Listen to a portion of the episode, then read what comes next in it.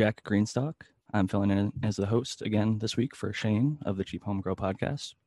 I'm going to wait just a second and we'll see it come up live on YouTube, and then I'll go through the introductions of everybody on the panel, and I'm officially getting it live on YouTube on my end, so hopefully the rest of you are seeing it. I'm going to mute it so I'm not hearing myself in my own headphones. But welcome, everybody. Thank you again for joining us, uh, panel and the chat. I really appreciate everyone showing up. And I'd like to go ahead and pass it over first to Doctor M J. How you doing? Hey, Jack. Nice to join you guys again this week. Uh, yeah, Doctor M J Coco from coco for cannabis dot com. We are getting geared up for the Plant Training Grow Challenge, so I hope everybody comes and grows along with us. Um, we're going to be launching that forum at the end of this month, and yeah, a bunch of people are going to start growing next month, so get ready for the Plant Training Grow Challenge. Always look forward to some good plant training, and uh, I know that you've got a great community built up over there, so I'm excited to see some of the results that come from that. And uh, I always think that it's cool to see people growing alongside each other, no matter what they're growing. So that should be a fun time. Next yeah, up, we have Matthew fun. Gates. I look forward to it. I hope everybody joins us. For sure, for sure. Next up, we got Matthew Gates. Yeah, hey, everyone. I'm Matthew Gates, Integrated Pest Management Specialist. You can find my content about pests, pathogens, plants, all kind of stuff related to that on my YouTube channel, Xenthanol, the same channel I'm commenting in the chat with, which, by the way, use the live chat um, because you'll get more comments that way and it won't be filtered. I'm standing here looking at this uh, beast grip that I got for my phone and that tripod that I have. I have a I P M field kit video that I'm working on currently, just what I use when I go out, and uh, thought it would be useful for people. So check that out. I also have Autoflower Podcast. I have an interview with them that will be dropping this week or next week. So check them out, Autoflower Podcast. Very cool. I love to see the uh, cross promotion stuff going on. There's so many great shows within our community, and I love to see uh, people like yourself getting to spread the good word to more than just our listeners. I know there's a lot of other people out there that can benefit from your knowledge, and I'm glad that you're able to share it in more than just one place, and including your own YouTube channel, uh, which has tons and tons of great content. So uh, with that being said, next up we have Spartan Grown. Hello, everybody. I'm Spartan Grown. You can find me on Instagram at Spartan Grown or at uh, Mitten Canico. Otherwise, you can find me on Insta- or I mean on YouTube. Uh, I sit in on the Gmail Show on Fridays, or right here at Cheap Home Grow or the Michigan Bros Grow Show. Thanks again for joining us, Spartan. I know you're a busy man, and uh, we really appreciate your time. And it's always uh, awesome to hear your thoughts and opinions on things. I love it when you chime in. So uh, thank you for joining us again. Next up, we've got Aaron the Grower. Excellent. Thanks for having me, Jack. Um, I am Aaron the Grower, A T G Acres on Instagram. Um, primarily just on Instagram. I've been doing a lot of work on YouTube, on Future Cannabis Project. Uh, and then just uh, yesterday, Matt and I did a little review of uh, some, some tr- fun trichome science and uh So yeah, I'm looking forward to today. Trichomontogeny. Those videos will also be coming soon. I didn't want to break out the big words yet. I was gonna wait. Yeah, this early sometimes you might people are like, oh, what does what does that mean? But uh, I look forward to it, and I actually enjoyed the Instagram live videos that you put out on your page as well, uh, Matthew and Aaron. Thank you for sharing that content. It's highly valuable information, and I'm glad you're putting that out to the community. But uh, next up, we have The American One. Hey, Jack. Hey, panel. Hey, chat. It's all good to be here. Good to see everyone. I hope everyone's having a great weekend. I'm The American One on YouTube and The American One with iTunes on I G. And I'm glad to be here. We're glad to have you, Tao. It's always a pleasure. And next up, we have Brandon Rust. What's going on, everybody? And what's up to all the listeners?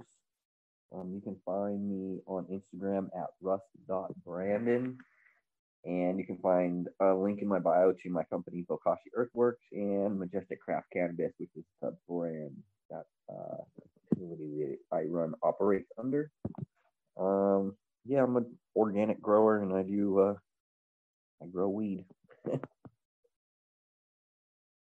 I like that you uh, keep it simple, both uh, in the wording there and sometimes in the garden. although the organics that you throw down sometimes could be very complicated if you get into the science of it all. With that being said, I want to get into something a little bit more simple, because as you might be telling by my slow voice today, I got a little dabbed up before the show, got nice and medicated, and um, got my wife a few dabs in, in her. So I was a little curious about, I just got a infrared laser uh, thermometer temperature gun thingy that I like to use for my canopy and stuff in the grow room, but it also doubles as a dab temperature readout. And um, I personally like to heat up my nail. I have like a little quartz banger and a bong, and then get it to the point where it's red. And then I just usually, I used to wait a minute, and I found out that's about around five hundred uh, degrees Fahrenheit. But now I go a little bit under that, between like three fifty and four fifty. I think is a pretty good range, but I'll still take them at five hundred occasionally. But I was just curious if uh, anyone else on the panel is interested in dabbing. And if so, uh, do you monitor your temperature at all? Or do you do like a heat up, cool down time? Is it just in your head? Do you have a actual timer or any science to it at all? I'll pass it over maybe to uh, the American one. Yeah, I don't dab all that often. I don't even really have a dab rig. I, uh, if I do get material that's dabbable, I usually end up putting it in a joint. Um, and But I know that I've, I have a white paper. It says if you're dabbing where it's way too hot, the actual terpenes can turn toxic somehow. So I'm always cautious about that. I'm kind of old school, you know? Yeah, I want to say it's above like six or seven hundred degrees Fahrenheit, but uh, I could be wrong. It might be a little bit hotter than that. Some people got it super hot, but uh, I'm not sure. Well, listen, I've heard the other way around. Um, maybe you guys have heard of limonene being like uh, an abrasive solvent. Well, it's also a terpene, a really common terpene in a lot of cannabis concentrates. And when you concentrate limonene in an extract, um, if you don't combust it, um, it can actually be damaging. It's almost like drinking, you know, acetone versus like drink, like inhaling the smoke or vapor from a combusted acetone. You know, drinking the acetone is going to be far more, you know, poisonous. So in that regard, I think there's like a, a balance, like a, a temperature happy point where you're kind of doing least damage, which is probably between the temperatures we've discussed, you know, like somewhere, somewhere around five hundred degrees, six hundred degrees is probably prime. Oh, that sounds pretty bad. I always cold start. I always cold start. I don't dab often because I'm more, I, you know, I just like the effect of flower. Uh, but Um, I'll put a piece of concentrate in the bottom of my banger, and I'll use a small torch to heat it up. And I have a carb cap on it, so that extra pressure, it doesn't take a whole lot of heat or a whole lot of time for that uh, for that concentrate to start, you know, firing off or whatever it does, you know, to start smoking. And uh, I'm no, you know, concentrate expert by any means. Like again, I'm kind of old school too. Um, but I don't, I've never, I, I, I've never felt like I've had any negative effects from it. Um, but again, there's more, there'll be more science coming out. I'm just not an expert on dabs, but I always like to cold start mine or, or put it on flour. That's my favorite way to do it. If I find some extract and I just put it right on top of flour, that seems to get me the highest. I, um, I've worked with a individual in Sebastopol, um Audi Farms, A H T I. He makes some of the best stuff I've ever had, and that's coming from people who have watched this video, especially this series, a couple of the last couple of weeks. Me and M J Coco have joked about how uh maybe our ability to sense certain things is different than others, um maybe reduced or just specific. And this guy's uh the scent and the flavor is very very powerful, very pungent. And it's one of the only times I've ever experienced that, but I don't know if that's a sampling bias or what. Certainly the process is, is pretty nice, but um, for me, I, I don't dab that much either. I used to have a dab rig and it broke, and I just never got a new one really. I use a um, atomizer uh, on the go, so that that really fills in for any sort of situation. That is uh, nice. Thinking about it, from what everybody said, you know, most most rigs have some kind of water, you know, water piece in it, unless you're using, you know, the straw things. Um, so if you're using a piece with water in it, I think I would err more on the side of being lower heat, because if you're pulling, uh, like if you're worried about pulling a terpene and it's and it hasn't been combusted yet, it's going to have to go through water too before it gets into your lungs. And I think that that water is going to filter that out for you if it doesn't combust. If you're if you're sucking on that thing so hard to pull terps out too, I think the water might catch some of those terps. But I mean, I would still be concerned. But I think I would I would try to hit, you know, under the the the top level, then worry about the lows so much if I had water as a filter. I don't think it really filters as much as it cools. Well, um, actually, M J, I, w- I want to throw out some science, because I yeah. looked at a study on bong usage.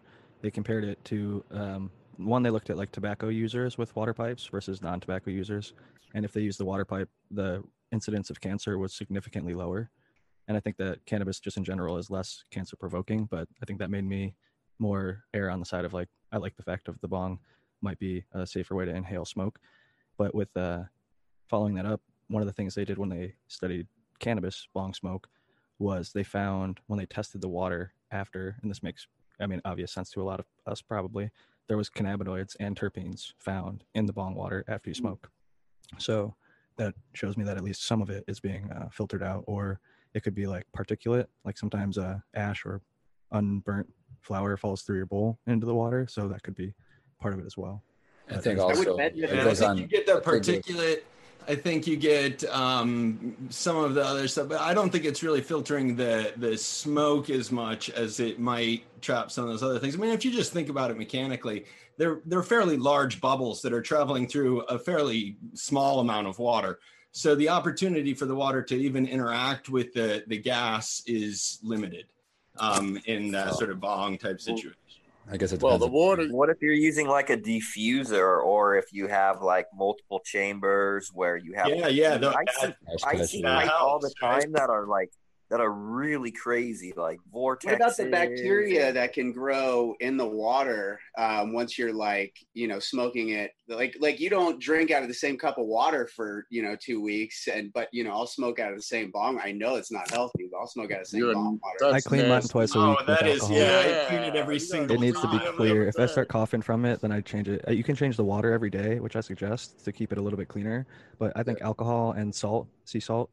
You don't need any fancy solution. You should really change the water every single bowl you smoke, dude. And yeah. and you should clean oh, it no. once a week. I mean, that's... Listen, I won't do that every if bowl. If you have a good diffuser, you pretty much need to. It'll get clogged. Like, I have a chandelier bong that you need to clean it every bowl, practically, or it'll start to get clogged. And that's what produces the really small bubbles that actually no, do a better job. No shame, yeah. dude. No Let shame. Let me tell you guys, though, no shame. If the, obviously the water gets dirty, so it's obviously filtering some stuff, and some terpenes are water soluble, so they're probably getting trapped in a little bit just because of the water, right? Well, I think it has yeah. to do with what the doc was saying too, is that you are getting a cooling effect. So yes, if it's in a vapor form, but it's cooling as it go, gets drawn through the water, it's going to come back into a liquid for it, you know, minute parts of it, and sure. that, that would That would explain why it would be in the water too. It would condense. I mean, if they if Jack saw a test that or a study that showed that there's terpenes in the water. Okay, then then for sure it's collecting some. Majority, certainly not, because we taste our weed, right? We taste the terpenes. So it's definitely some of them. Most of them are getting into our lungs. But, um, but what but we're getting I, I is probably in gaseous that the terpenes form. Might actually be a preservative in the bong water to prevent bacteria from growing. That was the second part of that. It could There's be, stuff yeah. like, uh, it's called like something. Can, can uh, I just clean. bring up that bong water is nasty? like, oh, yeah, it is. No, well, no uh, arguing no. that. I have an ash catcher on my bong, and so my ash catch will get dirty, but my bong water will stay fairly clean, but I still clean it really often, and the water from my bong is still, it's bong water, you know, it's not like, oh, it's, you know, even though none of the ash got through to it and stuff, it's still dirty, nasty bong water. I feed it to my green onion, and my green onion's going ham, so I know there's something in there. It's definitely potassium, because it's like potash. So when you burn, you know, organic material, potassium. Yeah, that would be my guess. That'd be at least potash, yeah. Yeah. Oh yeah, you're giving it that K boost. Yep, yeah. Bong water is the worst tisane ever. It's like, uh, technically it's an herbal tonic, isn't it? Yeah, it's an emulsification. Oh my God. Do you guys have any like home remedies or any type of thing that you guys know of for getting bong water out of like carpet or off the couch or, you know, on spilt upholstery? What are you guys' go-to for uh, situations like that? Essential oil mixtures, whatever you've got on hand that's powerful, like peppermint or uh, citrus. Um, there's a few different ones. With hot water, I mean, soak it with the towel, get most of the water up, and then go back over it with a spray a few times. I think that's yeah. You're running into some of the same solubility issues that prevent like concentrates from using water, though. Um, a, a lot of the stuff that is in that bong water is not going to be really water soluble. I mean, I, I suppose there's sort of two ways to look at it. A lot of it is the stuff that's actually in the water, um, but we all know how sort of difficult it is to clean that cannabinous resin out of things. Um, I'm trying to think of like alcohol-based or maybe other kinds of bases to cleaning products that would work better. I would think coconut oil. I don't know. I missed it if somebody said this already, but um, coconut oil is like, you know, it's really fatty, makes a good emulsifier. It takes oil, takes cannabis oil right off my arms. But like, I don't know if you'd want to get that on your carpet, but maybe, you know, in a in a multi-stage process, you could get the cannabis oil off and then you could get the coconut oil off. See, my initial way that I would think to tackle it would be with enzymes, but then I'm worried about the enzymes eating up your upholstery or your fabric or whatever you're, you're trying to clean. Yeah, I'm thinking more about like specific carpet cleaning products or dry cleaning products that have different kinds of solubility. I imagine some of the dry cleaning chemicals would work really well. Um, and they make carpet cleaners that are like that. I'm not an expert in that area, but there are products that probably would have better solubility for the the kind of material that you're looking to dissolve. I think uh, maybe an oil-based soap.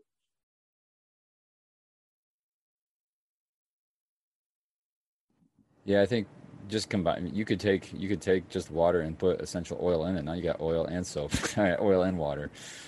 I don't know, man. The the essential oils can cover it up at least a little bit. The smell.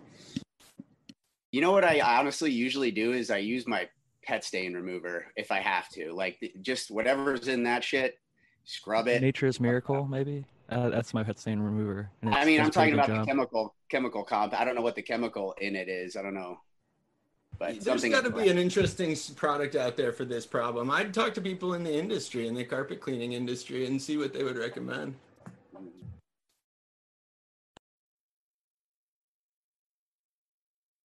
I think I have my next Bokashi product. Yeah, someone in chat was talking about to have uh, there's something called uh, weed wipes, and they have this like little bottle of oil, and you put a couple of drops in your uh, water pipe, and even though it'll get dirty, it won't stick to everything. But that first taste, the little taste like oily, but once you burn a couple things through it, that taste is gone, and it will keep your piece clean when you rinse it out. It totally rinses out. Smiley Gardens was talking about it in chat. You know what's funny is I had a friend who used to put uh, cranberry juice in yep. his bong. There's an enzyme in cranberry juice that, that prevents it. I always it, stay, it was always stay clean.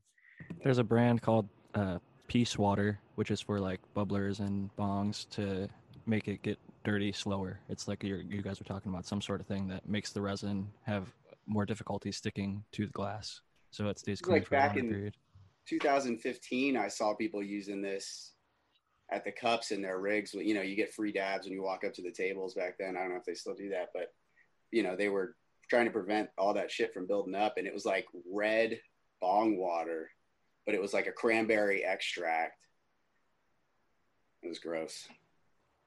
I know I've had a, I didn't realize my mic was open this whole time. Sorry if it was making noise. Um, You're fine. I, uh, I use this product one time. It was called Peace Water, and it was I from looking at it and, and the ingredients, it looked like it was pretty much citric acid and water, and it did have a it did add a slight weird taste. Uh, if you p- pulled through the bong with nothing in it, you could get that slight weird taste, like it wasn't what you knew it wasn't water, and it was thicker. It seemed thicker than water, but um, when you pulled through it, it was fine, and it, it would get it would catch. It seemed like it, it got dirty faster, like it was catching more stuff. And um, I mean, you could go a week, but it would look terrible. and, it, and then you just dump it out. And but you would keep your bond clean. You know, where the water sits, you know, where the water doesn't sit would get dirty if you didn't clean it. But uh, the acid or whatever that's in there is citric acid. It might, I'm sure maybe the cranberries have that too. Yeah, I've heard people doing all sorts of stuff like this. And uh, even on the worse end, like back when I was in high school, people would put like sugary drinks in there to make it like increase the flavor or something like that. And then just the bond would get so disgusting so quickly. So definitely don't suggest anyone doing that. One other thing I saw was that one. People put like vodka or like hypnotic alcohol and stuff in there. So they would like believe it's infused with uh, cannabis, and then they take shots of it. I'm like, dude, that's just outright disgusting. You couldn't pay me to drink bong water. No, thank you.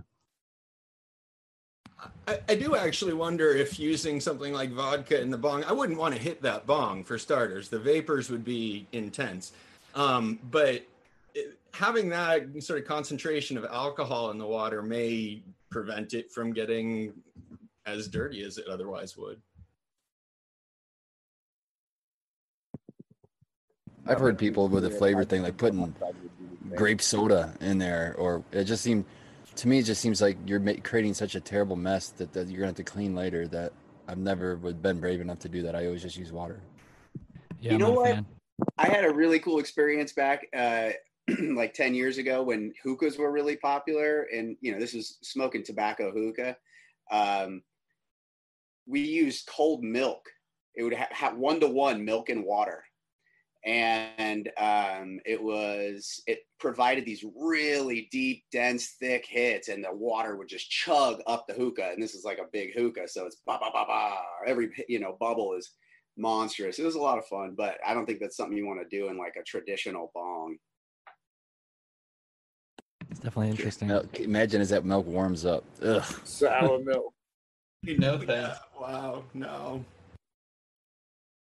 So much bacteria. Yeah, warm milk. Smoke once and pour out, dude. Smoke and pour out. Just have bong teeth over time. Start that labs. So we were talking about dabs. Uh, I know everybody else is probably more in the tr- traditional flower, myself included. I'm like ninety-five percent flower, five percent uh, hash or some sort of oil. Um, but Spartan, what are you smoking on over there? Oh, let me see. I got some more of it here so I could show it off. I don't remember what I did with, did with it, but I had a uh, shout out Sequence. He brought me some of his, or I went to his house, or went to his greenhouse, and uh, he shared some of his uh, crescendo with me. So that's what I'm smoking on. It's funny because when he grew it, it has like an orange terpene that really comes through prominent. Like if I had to say, what's the prominent, the first thing you notice, orange in his. I don't get that at all when I grew the a cut that I got from him of the same plant. Mine, when I grew it, was more like that doughy cookie kind of flavor. And um, so I love that. I love that when you when you grow the same plant in different conditions, different ways. I mean, he was growing in, with Jack's and cocoa, and I was growing, you know, organic and, and just soil. So it was weird how way different they were. So that's what I'm smoking. It's just in a little bong. But I did want to mention, if you, if you're that concerned about temperatures, which I am, and I don't have a rig right now. I will. Con- I'm considering getting. Oh, I found the weed. It's over here. I'm considering getting a rig, but I'm not. I'm waiting until I can afford to get an, an e-nail. I'm one of those guys that I'll just wait until I can afford what I want, rather than getting something I don't want and make and do, unless it's like a, a ridiculous long amount of time. But I want to get an e-nail because that way I can set it for the exact temperature I want. And there's no guessing. There's no worrying about if my twenty dollars laser thing is really accurate or not accurate. I can just set it and it'll go to that temperature and I'll know I'm at a safe range. You know what I mean? So I wanted to recommend that. So just people looking to maybe e-nails. But uh, yeah, this is just a little tiny nug here, but it's, fuck, it's still fire.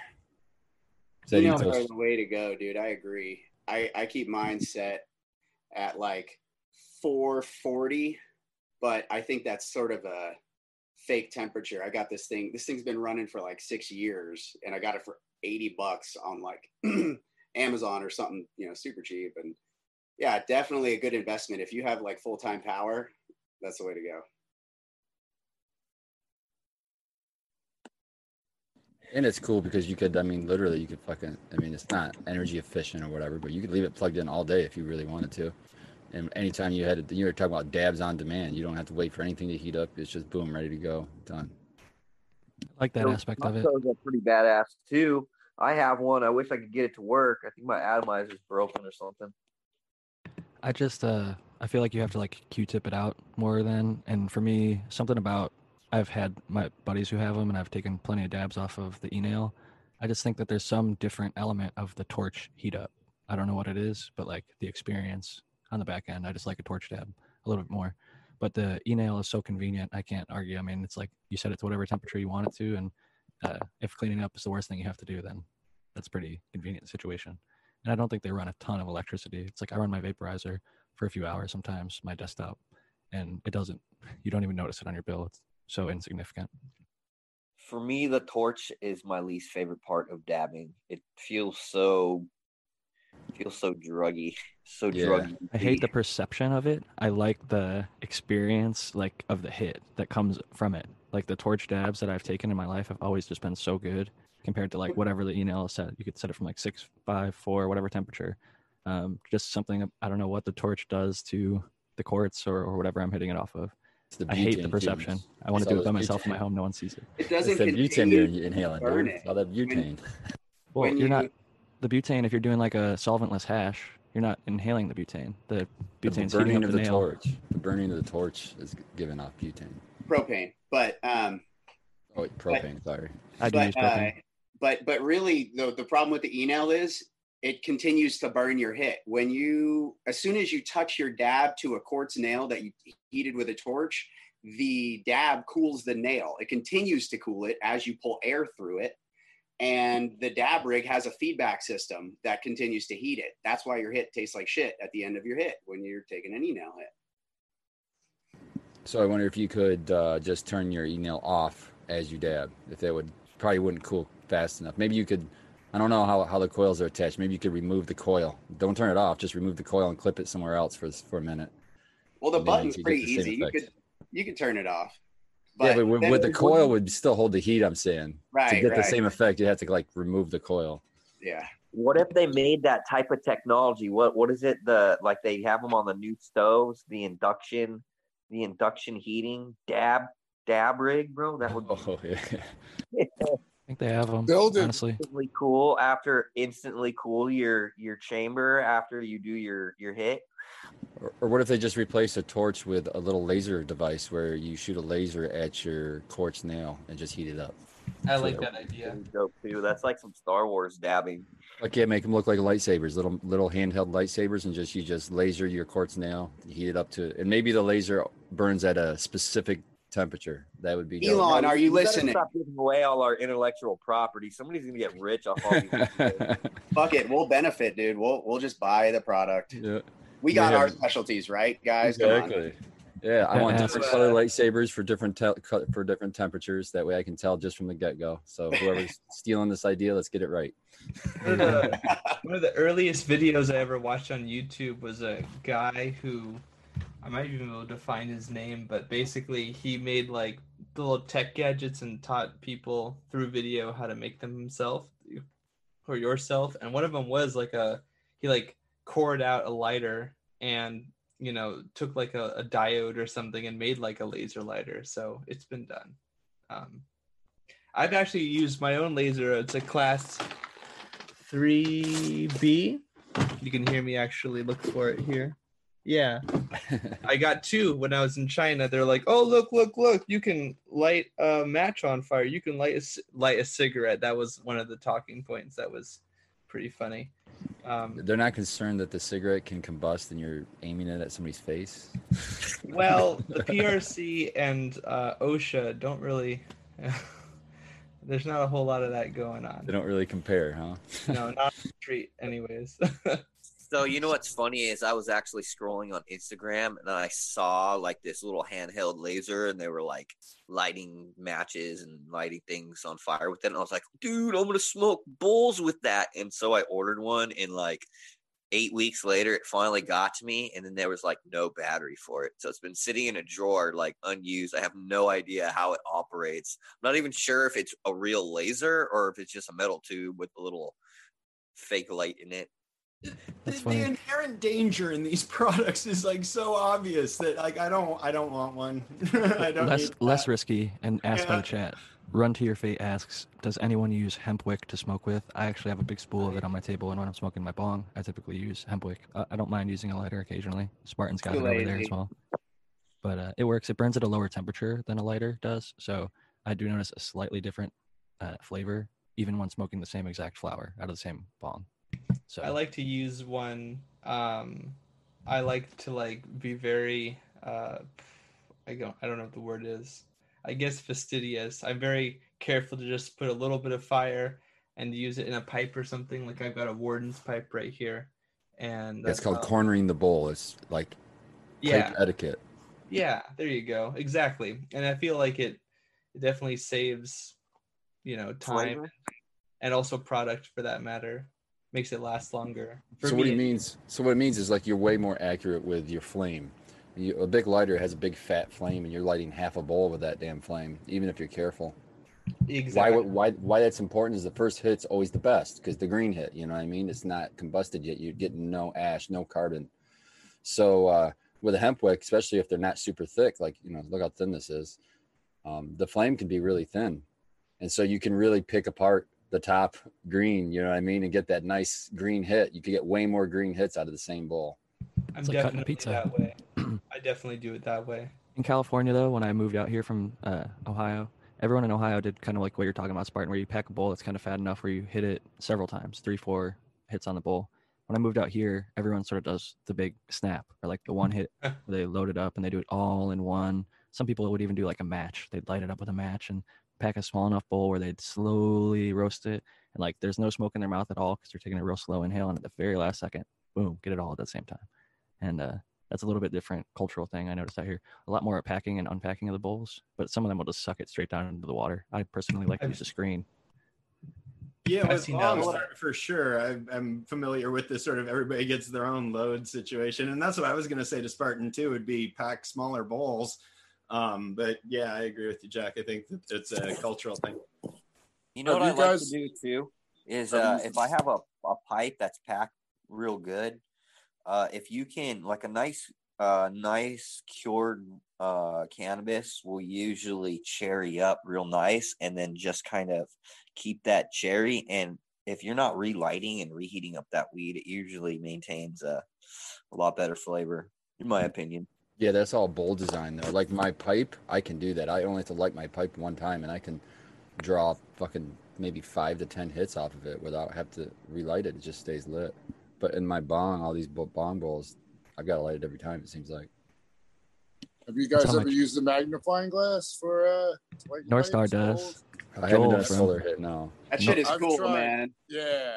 That's the purest hit. Like, like it's a sulfur it, on yeah. a match is kind of nice, but it's certainly not pure. Like uh, the the sunlight. The I got I got Ultra mine green. right here for that. Per- just like I do it like once a week, man. I get out there with this thing. Yeah. If you Sol- uh, solar hits are legit, man. It's like a slow heating up of the weed, so you kind of almost get like a little bit of vapor before you get the actual combustion.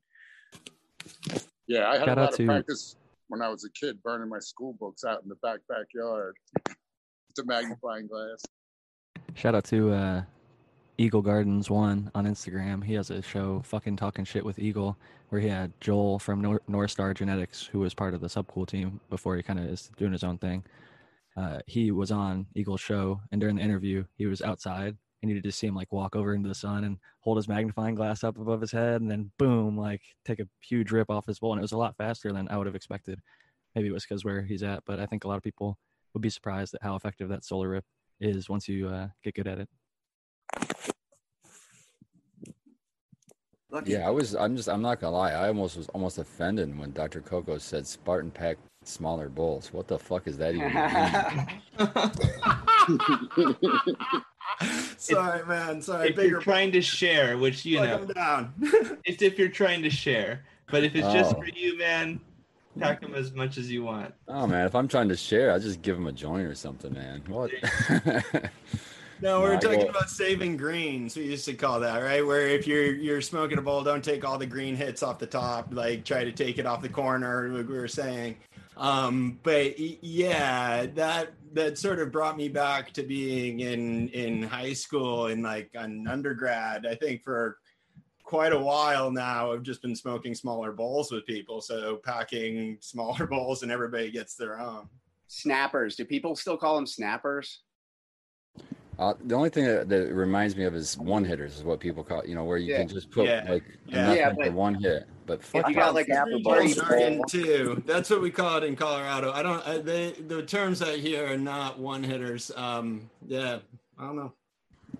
Snappers is a thing for sure. I think it's snapper when it's snapped into the bong, when there's no screen and you're actually snapping it, where you try and burn it real slow, real slow, real slow, and you're literally hearing it. It's like snap, snap, snap, crackle, and pow. Just, well, I think it's snappers. When somebody would say, I'm going to pack you a snapper, like I used to go to my dealer's house in Florida, and I'm going to pack you a snapper. And he'd pack me a bowl that was like basically like a point two nug that he just crushed with his finger and put it right in the bowl. And you were expected, it was etiquette to smoke that whole thing in one hit. And so a lot of times I was Yes, and if you don't, then you finish it. You don't sort of pass it on. You, right. you finish it, and uh, then you empty the bowl. You hand it back to whoever's loading. They'll load the next one for the next person, and and it goes around. So everybody gets a better sort of hit that way. I was going to say, not everybody. Circles, that's proper weed etiquette. You always let everybody get a green bowl. If you're packing a large pipe load, you do like Spartan said. You corner it, or you control where you're burning, so that way as many people who are to get a green hit. Yeah, not everybody's one hitter is, a, is the same as somebody else's one hitter. I know someone who would take like fifteen hits to get that one hitter through, and someone will do it in a half a rip. You know what I mean? Uh, yeah, usually you got to know your audience for there's sure. Commentary about that while it's happening, though. Yeah, I just I, yeah, I, it takes me many hits to get high, so one hitters are offensive to me. It's like, what's the point? Why why create more work for myself? It doesn't make sense to me. Oh my God, everything in this I conversation so far has sounded like a bunch of work to get high. I, I'm just saying, all I do is like grind it up and put it in my vaporizer. And sometimes I got to be honest with you, grinding it seems like a lot of work. And I'm like, ah, crap, I don't think I'm going to smoke another bowl because I don't want to have to grind it like that. I mean, all of this other stuff that you're what's talking it, about. What's your opinion on scissors? Scissors are pretty cool. I like scissors. I remember the scissor and shot glass tech.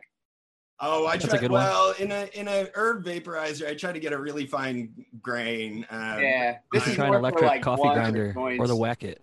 Yeah. Oh, the Whack It, dude. I have arthritis. I love the Whack It. Whack It is good. I got that thing. Boom, boom, boom. It's love it, dude. I have arthritis and I can't grind with a traditional grinder. I, I realized at the end of the day, my hands were in so much pain and locking up way more.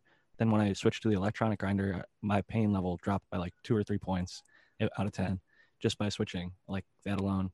I like using that thing when I have to grind large amounts of weed because it doesn't destroy it, but it does do a pretty large amount. Like if I'm doing R S O or if I'm trying to turn some uh, weed into keef to make rosin, I just put, I lay the weed out and just go burn, burn, burn. And this thing just, everywhere it hits, it's like a weed whacker. What um, is that called, Jeff? The E is? Whack It, W A K I T. It looks like a little uh, metal B Bs. Dude. On like a cylinder that you I, press down on it and it spins around and it crushes. I just saw it Loki Grow. We showed that on the Gmail show, and I'm like, dude, I got to give me one of those. That's fucking. But Jack, dope. is I your is your does yours have a really goofy design on it? Like some like there's like a witch, but if you go on Amazon, they have black yeah. ones and clear ones. So dude, I got the there's I actually got the, the bottom witch. part is clear. Yeah, I got the witch too. So goofy. It's like a like a, a forest thing. I don't know. Yeah, shout out to uh, Whack It. Please, please don't. Don't I? Well, you know, please give the buyer a choice now, I guess. They do. They have the option on Amazon. They're like fifty bucks, I want to say. And for me, okay, it was worth it. They're rechargeable with the U S B. That's like the one that goes into most uh, of the older Samsung phones, or like yeah. micro U S B, I think is what charges it. So it comes with a cord, but it might fit with a lot of stuff that you already have. And uh, there's other ones out there. I tried a different one. I was gifted both of them for free. So I'm not trying to like sell this product or anything, but it just, I really sincerely, it helped me with like my medical condition, my arthritis is a lot less impacted by having to, and like Doctor M J said, he was so discouraged by having to grind it that he would just not use another bowl. And I'm like, oh fuck, that sucks. Like I would rather always use the other bowl if like I wanted the other bowl at that moment. And I've been there too. I, I, I meant have... it more as a comment on my laziness than on sort of my medical condition, but yeah. And also your highness, Doctor M J, if you're yeah. high, so high that you're looking at the weed like, I can't do it, then yeah. bro, you're high enough. It sounds like a self-limiting situation. Yeah. Exactly. I'm like, man, I can't believe I've already gone through that whole last grind. That that last grind took a lot out of me. I don't think I can do it again. Man, they got these scissors where it's like ten scissors all in one. You know, they're like stuck next to each other, so it's really wide. And you can go through weeds so fast with those. It's so fucking cool. I saw that at, uh, I can't remember where I was at now. I don't remember, but I, that was the first time I've seen it, but I guess it was an old school trick. I've never seen those scissors before. It was just like a bunch of blades spaced out maybe a quarter inch apart from each other. And it was really wide, probably maybe twelve inches wide at the most, maybe maybe eight inches wide. So, and then they were just going through bud, you know, instead of grinding it, just sticking it between the blades and squishing the handle together. And it would just smash it all at once. And it came so out like, how, a, like is a there a huge mechanical advantage built into this somehow? Because I'm yeah, you don't have to clean it. It just, it, gravity pulls everything away. It's not, it doesn't get gummed up like in a grinder.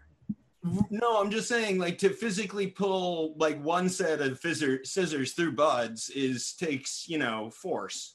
So if you have ten sets of blades, then it's going to take a lot of sort of mechanical force to get that to go through the material. Um, is there? Uh, it didn't seem like there was any. This guy, I said him say I don't know how much he he ground up. It was maybe a, at least a quarter pound. Like he just did one handed, and he was looked like he was probably you know probably he was at least in his fifties. I mean, he wasn't like a young buck or anything. Okay, he was sitting there just the wrong way. I don't know. I don't know. I didn't get to use him. I was just kind of impressed yeah. by him. Going back to uh, what's everyone smoking on, I just Wait, smoked a uh, salad. Are you talking about like this? Oh, I can't see that. It's not. Yes, it's yeah, very similar to that. It looked like it was a little bit wider than that, though. But yeah, that's sort of like chives, dude. I have my wife has a pair of those, and she uses them to cut like when we get onions out of the garden or whatever. Just try it, try it on a bud, and it'll look like. Kill me. Are you kidding me, Shay? If I try them on a bud. Well, okay, well. Yeah, one day. Until they get another pair. They'll get an I S O after. She'll never know. Yeah. I S O a little hard to actually get through buds with those. I'm telling you, the dude just went through it like it was nothing. That was my first question. All right, I'll go get it and try it right now. We need to. We need this is for science, Aaron. For science. Like I asked the dude, I remember where it was now. It was in his garage. It was it was the same place we went for when uh it was the Pheno Hunt contest where we had the uh, announcing of the winners. It was in this guy's garage, and he was real life medical research and process. What are we looking at, Brandon? This is Death Breath. And this is, it's Limarilla crossed with the Clone Only nineteen nineties Purple Kush uh, and Grape God. So I, I had a cut, which I called San Diego Mountain Kush, which was the Purple Kush Grape God. And I hit that with the uh, Limarilla. And it's got such a such a complex terpene profile. Nobody can exactly put their um, their nose on it, so to speak. And uh, it has a it, it it's got so much flavor. It's the most flavorful weed I've ever tasted in my life. Uh, I'm looking forward to Aaron's experiment. Yeah, I've done it. What what flavor? I'm, just, I'm pulling out some weed. Uh, they're smaller nugs, so uh, you know. I love Mike Angel's uh, comment in chat. You're chopping up a divorce here, so I hope you're not in trouble for. Uh... I told oh, you no. It's for science. It's worth it. yeah, it's yeah you science. Can't have scruples in science. All right. And then, uh, yeah. Would you? Here we go. I think you'll get through that. Let's see it. Maybe I can spotlight you while you do this. Let me, uh, let me, I don't want to just chop it up onto my computer, so hang on. All right. I'll use her candle, her scissors. Perfect. He's Perfect. got, he's, he's not showing us, he's got a big cup full of I S O sitting on the floor. He's going to drop them in after this. And we could do something with that too. I've got you spotlighted now. Oh, we got oh, the money like shot. That. We got the money shot now. Oh, yeah. I'm telling you, dude. Dude. So is that going to make your hand tired after a while? No, this is effective and efficient. I recommend it. All right. Oh. Um, this is how it grounded up. This is like good for people who like to smoke backwoods, I would say. This is about how yeah. they like to ground. Yep. Yeah. You need and then if you wanted to go that. finer, you could. But, I mean, that's yeah, how I, I pack a bowl of that all day long. Can you guys yeah, see but, that? Yeah, I mean, you could definitely run it through one more time, maybe. I don't know. Put it in actually, a shot glass. You actually don't want it ground up too fine, because what happens is the cannabis actually burns hotter when it's mm-hmm. finely ground, and that affects the flavor, because when it, when you're smoking with a hotter cherry, it's going to create a harsher a harsher taste. Yeah, but God, like Brandon, like vaporize. Some people vaporize. There's a different vaporize. grind for smoking and for vaping. I like yeah, a really fine, fine grind when I'm vaping, but a, a coarser grind. So a five-piece grinder for smoking and a two-piece grinder for vaping. No, it's just like coffee, like you guys are saying. Espresso is the super grind, and yeah. you want to, you want, I like the way Aaron just did it. It'd be perfect in a joint, I think. Yeah. Yeah, it would be good in a joint. Yeah. Nice slow burn. I'm saying, dude, if you are at an event and you're trying to roll a bunch of joints, or you're trying to, you know, pack a bunch of bowls, it's fucking so fast. No doubt. Cool.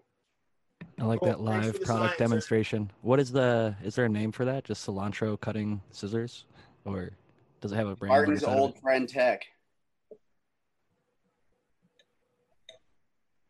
Oh, you mean the scissors? Yeah. Oh, I don't know. Sorry. I just had it pulled up on my phone. Hang on, I'll tell you. Uh, fringe scissors. There you go, fringe scissors. I love it when you can adapt tools from other industries, because they're usually like a tenth of the price. And and aren't we growers just the best at that shit? Don't we always have, like, for, that's our thing. MacGyver, baby. Oh, yeah. Well, that's, that's like that new trimming thing. The uh, canna brush is really just like a silicone barbecue brush, right? And people are using those kind of like side by side. I don't know, Brandon, did they send you one of those? A canna brush over yeah, at Majestic Craft? Yeah, they sent me three of them. I like them. Dude, I'm, I'm like this close to buying one. Is it really worth it? Does it really trim it enough? Yeah, dude, no, it's totally legit. Um, so check this out. I don't trim that much anymore. What's up, Lucky? That's like the, the whole argument.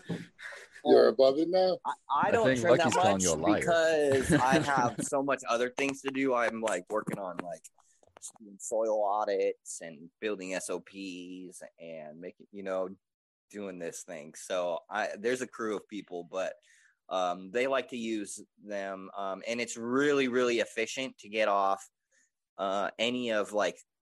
anything that's sticking out or anything. If you want to like really find and get in, like if you go in and get the crow's feet, um, but if your uh, if your product is cured perfect, you don't need anything else. It'll take everything off perfect. Yeah, I'm I'm pretty I'm pretty tempted to get it, but I mean, I really need a product that does the crow's feet and like does all that, you know, in a really rapid form. Maybe if they made the bristles firmer, or what do you think? Well, it's just a matter of making sure that your product is properly dried. So for me, you know, I think, okay, so I'll, I'll I always tell people that curing is the drying process. Uh, aging is completely different, and I don't ever put anything in a bag, or I don't jar anything up until I know it's completely done and the mo- there's not excess moisture in there.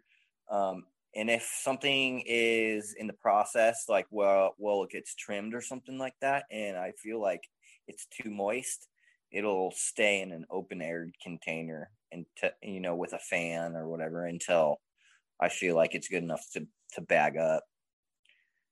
But when you look at a finished nug, and your trimmer's handed to you, and you, you know, are they handing you nugs with crow's feet, or are they getting them off? No, no. So I was, uh, I actually posted some videos. I don't know if I, they're still up because I archive stuff all the time on my I G, but um, I used it and it works really good. You know, I didn't have a problem. Um, like I said, if, if your product isn't, isn't completely uh, done curing or done drying, um you know, and it's too moist, it's not going to work as well, because the leaves are going to be soft. You want those things to be, you know, to be brittle. Now the flower doesn't necessarily have to be brittle, right? Just the outside uh water and sugar leaf. So but it'll it, take a So is it a thing that you're using it like with a one like as a once over and then you're finishing it with scissors? Or yeah, that's it, my question. You, Thank you. Sorry. Or you no, compli- you don't need you to completely- do that. You can use it. Look, so the only time that I'm usually using scissors is if I'm cutting stuff off of the stem. But typically, again, if my product is cured properly, those nugs usually snap right off the stick too. So I can just do it by hand. But after you're brushing stuff, if you want to like not leave a stem in your, you know, flower, like I cut everything up, you know what I mean? I take all the stems out. So it's not like, you know, a spear, you know, I cut those all up into smaller nugs. You know what I mean? Sure. But crow's feet, you know, that's, that's like the million dollar question is like, you know, no, no, it, it cleans up crow's feet. Yeah. Cool. Like yeah. I, said, I, I might be interested in doing that because go spend the, the twenty dollars for one, dude. You'll you're you won't regret it. Right. How on. About the nugs that are against the stem? You get into them, you know, or you know what I mean, Rust? Yeah, um, in that, like I said, you can still get in there, but like it would be the same. The only way you could get in there with the scissors is if you move that stem or like, you know, bent that flower bent set it out, over, yeah. So that way you could get it over. So you're doing the same thing. I mean, it's the same exact mechanics. It's just that with this, you're it's it's different, right? Because I've been, you know, I've I've been trimming for almost twenty years, you know, and it's like I have a certain way that I like to do things, and I tried it and I was like, this is actually pretty cool. Like this can, you know. And let me say that when I saw on your page that you posted that, bro, my wife is an artist. So I went around and grabbed all of her paintbrushes and I was like, all right, which one is perfect? And I started rubbing her paintbrushes on there, but it seems like the things that the bristles are made out of, maybe they're just not firm enough or they're not large enough to knock leaves off, but they just sort of like, they weren't effective. And I was like, oh, all right, well, I guess the, uh, the idea doesn't work in general. So I just didn't buy the product, but yeah. Uh, silicone basting brush, like a barbecue set has yeah. those silicone yeah. brush onto a chicken, uh, a marinade or something, you know, when you're brushing sauce onto something on a barbecue, that's it's what people are using rigid. In place. And I was going to ask Brandon, ha- have you tried one of those now? I guess no, in retrospect, I've, probably I've wouldn't because you have those. I've never used a silicone barbecue baking brush. I do, however, know that the bristles on this uh, particular are a certain softness. softness and if you look carefully like while you're brushing it um they kind of almost like pull that leaf off of the material as they as it's going off of it because of like what it's made out of, you know. So that so what'll happen too is uh trichomes will build up on the tips of those bristles and you can start and you can hand take your hand and rub off hash off of those things. So it's working I think in two different modes. It's using force to brush off the dry leaf, but it's also uh I think the tips of the bristles are actually catching tri uh you know uh leaf by the you know by the sticking to it. By you know from it being sticky. Eric from Nugshots took macro photos of scissors after trimming bud versus the canna brush after trimming bud, and I was like kind of a little skeptical because I was like, oh, he's working for them. They're trying to make the scissors look worse. Because I was like, my scissors never look that gunked up, but I guess they kind of do because you kind of peel some of it off here and there. So at the end, they don't look as bad as the photo. But if you don't remove it, the scissors do also pull hairs and trichomes and stuff too. So I guess seeing that side by side in the macro and hearing Brandon's uh, experiences, I'd be a little bit more apt to trying it. Uh, sometimes. Just to, go ahead. Just to confirm, these little. The ones for the barbecue basting are like, they are not nearly firm enough because I did drag this against the bud and it, just, it didn't do anything. So it's definitely, it's it's a, it's its own product. They have something. Your, your story about trying all of your wife's paintbrushes really put into perspective the whole scissors experiment that we just did a, a while ago there. It's a window into my life. Welcome. I, I'm spoiled. I'm spoiled rotten. I'll tell you right now. She lets me do whatever I want. They let you do whatever you want when you're famous. So I think if you survive the paintbrush episode, then we're going to be fine with this whole scissors thing. When she's not looking, it's all good. Till he steals them, and then he can't. She can't find him, and then there's going to be trouble. I bury him in the yard. All the evidence is just buried. Yes, officer, this one right here. Where I'm from in Ohio, that's what old farmers would do with old stuff. Like, instead of throwing things away, they would just bury it. So there's like old furniture and shit. Like, if you work somebody's field that you bought off of an old land, you might come across some crazy shit underground and not be expecting it, because that's how they used to get rid of some things back in their own landfill, in a sense. I knew farmers that would do a similar thing, but for a good reason. They'd bury like uh, refrigerators that broke down or freezers that break down. They'd bury them in the ground and use them as root cellars. It was fucking awesome.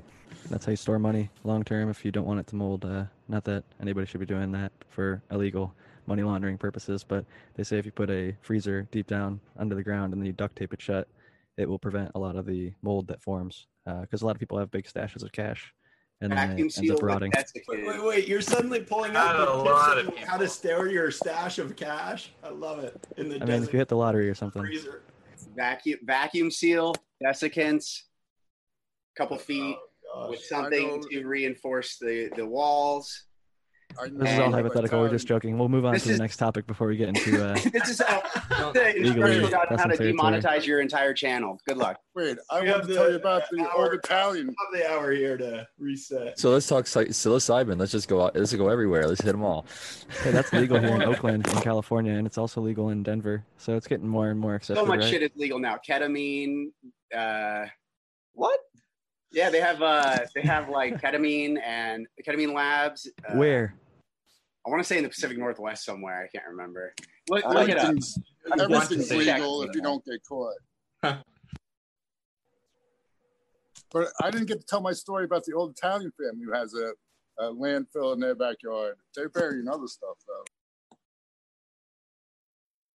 Let's hear it. That was it. Do you have more detail? Come on. Uh, no, I can't. If you know anything about old Italian family stories, that's how they usually end. Called his bluff. I'm reminded uh, when uh, Sean told us about how Rhode Island is particularly corrupt and how there was like w- like one or two families that were like just the moguls of the entire state, all however small it is. Well, yeah, it's the lead politician. I think it's their like governor is basically married to the guy who's got the license for the largest legal operation, and they're squeezing out any other people from having opportunity to get licenses. So they have essentially a monopoly on something that they, uh, I don't know. It's political. I think these were like a monopoly on mids, a mids, mono, a mid, mid, a midopoly. That's terrible. The mids mafia.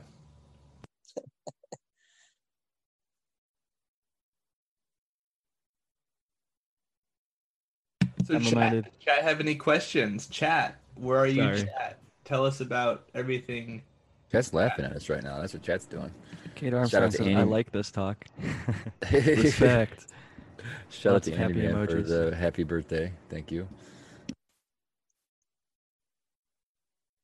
Did you do anything special for your birthday? Um, it's all a matter of perspective, man. I, I smoked a lot of weed. A lot of people will say that's special. Some people will say that's just another day. I don't know, man. It's special. I had a good day. I had a good day. I can say that. What counts? I've got some cool stuff going on. Working on this farm out here. It seems like it's going to be, I think things will be up by the end of August, September, by the end of September or maybe the end of October, which is really good exciting. Stuff. I uh, I have a question from somebody in the chat, but I wanted to throw out something I'm working on. I've announced it on a few other shows, but I'm working on a few books just about like strain history. Everybody always asks me about that kind of stuff, and uh, it's like a play on the book title Fifty uh, Shades of Grey, which is a pretty big selling book, but it's a completely different category. I'm going to call it fifty Strains of Green and fifty Strains of Purple will be like the follow-up, with maybe a third and fourth, which would be like fifty strains greener and fifty strains darker. And uh, I'll give you a little bit of the history about the breeder, origin, where it came from, all that good stuff. And I'm going to be doing an audio book that I'm going to be recording at uh, much too many other listeners' requests, and people in my D Ms are like, oh, we want the audio book. So I'll do paperback, uh, ebook, and audiobook. I'm going to try and have that ready by December this year. So look forward to those. uh, sour diesel tangy. I gotta send over the information that you requested. Yeah, you're slacking, man. I've got a thousand strains, so you might get bumped to the second book if you don't hurry. Oh shit! You should you should make a compendium. You should make a compendium called, uh, however many in addition uh, strains Danker, and just have all of them together. That's the master. So this is inspired by the late Subcool. I was a tester for him and his genetic uh, company, and he had a book called uh, "The Dank," like a breeder's quest for the best cannabis or something like that. And then the follow-up is like the Dank two point oh, which is pretty similar to the style of book that I'm making right now. And it's going to be a lot more modern cultivars and then just uh, some of the old school ones as well, and going through their history and all that good stuff, breaking it down for the people. I think it'll be a good coffee table book for people who like that kind of thing.